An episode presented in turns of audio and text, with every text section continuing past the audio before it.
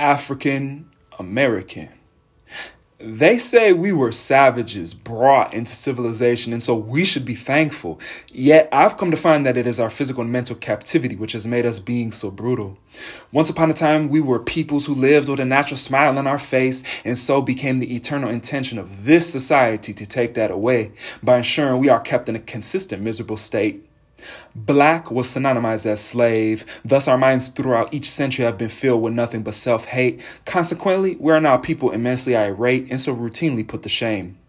Our ancestral hands that once picked cotton in the sun by the force of the whip, should we even pound it around, now fiercely clutch a semi automatic gun. The bullets fired at our brother now replace the sound of the djembe drum. We once had bountiful familial love, now we seem to know nothing but self destruction. And this really has been the plan of Babylon from day one when we reached the shore.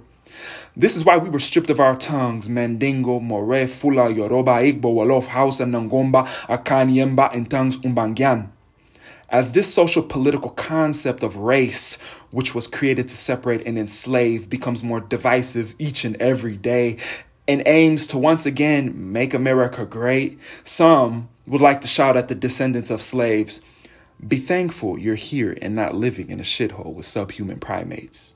Hmm. Little do they know without Africa they would not be. Little do they know without us there would be no land of the free. You see, our descendants were brought captive to this land by sea to forcibly work. Remember the whip that made us bleed to build this land of the free?